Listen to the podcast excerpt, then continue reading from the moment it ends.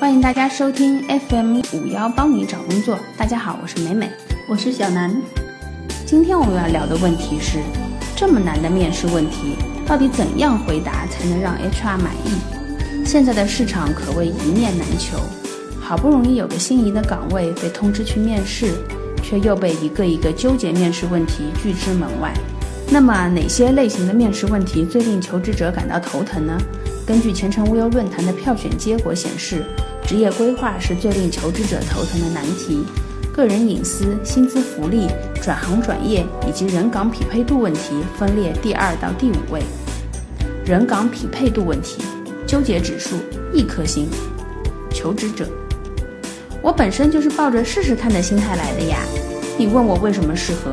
你才是专业来考察我的呀！你倒是说给我听，我哪里适合了嘛？HR，我们在面试中的职责是评估考量你的个人能力和素质是否可以胜任这个岗位，而你的职责是表述展示自己擅长做什么，能够做什么，能给这个岗位带来什么，能从这个岗位上获得什么。前程无忧酷评，面试官问这个问题的目的是想知道。你对企业和这个岗位有多少了解？一味地说自己能够胜任是没有说服力的。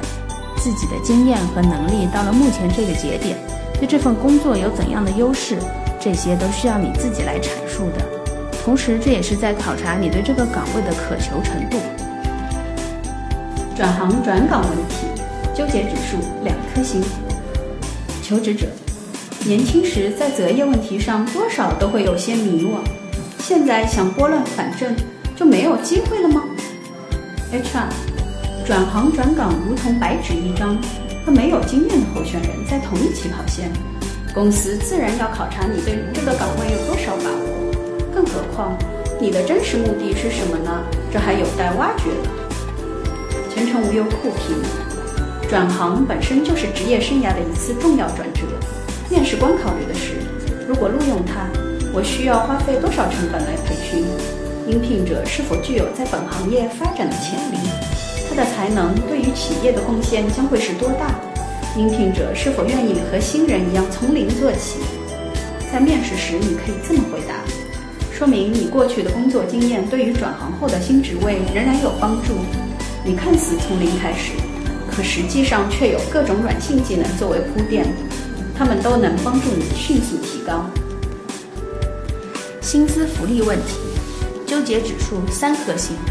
求职者，别开玩笑了，工作不是为了赚钱，难道还是为了崇高的理想？就算是为了崇高的理想，也至少先填饱肚子再说呀。HR，谈钱虽然伤感情，可现在不谈谈清楚，把你招进来，你又要抱怨在薪水上有失公允，这点钱根本不够你在大城市生活的。请问你的薪水是 GPS？仅仅根据所在城市定位的吗？薪水首先跟你的业务能力挂钩好吗？前程无忧酷评，如果是因为薪水问题而寻求跳槽，建议了解你的薪资在同行业同岗位中处于什么样的水平。如果你现在的薪水在中位数以下，可以以薪资过低作为跳槽理由；如果你的薪资在中位数附近或以上，可以以发展空间小作为跳槽理由。如果一再强调加薪幅度小，没有升职空间，反而会被面试官怀疑，不仅是薪资问题，而是你在其他方面有所欠缺。个人隐私问题，纠结指数四颗星。求职者，我是来找工作的，你问我有没有结婚计划，有没有男女朋友，到底是在面试还是在做户口调查呀？我问你，公司业务及人员架构、福利待遇这些你都告诉我了吗？为什么我就要轻易交出个人信息呢？HR 不了解这些，万一招来个入职两个月请大半年产假的怎么办？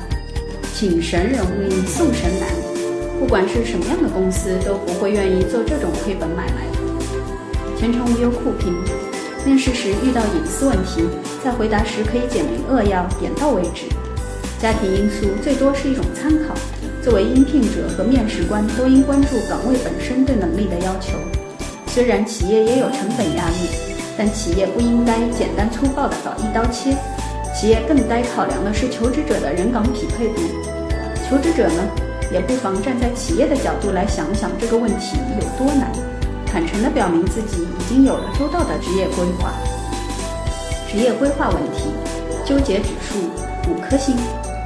求职者围绕着岗位说，觉得我没野心；说大了又觉得我不务实。你们到底想听什么样的话？HR 对自己都不了解，都没有个清楚的认识。我怎么能放心的把这个岗位交给你呢？前程无忧酷评，职业规划问题了解的是求职者的内在动力，具体可分为工作的关联性和日后的发展。我们需要传递给面试官的信息是：一，你是有备而来的，并不是海投简历；二，表明自己的优势，体现出自己是这份工作的不二人选；三，你有良好的职业规划。清楚地知道自己在未来三到五年的计划和发展，表明你是符合企业要求的稳定型员工。同样的，在正式得到工作之前，了解自身是否适合这个岗位以及这个岗位本身的前景，并进行一定的规划，这也是对自己的负责任。下期再见。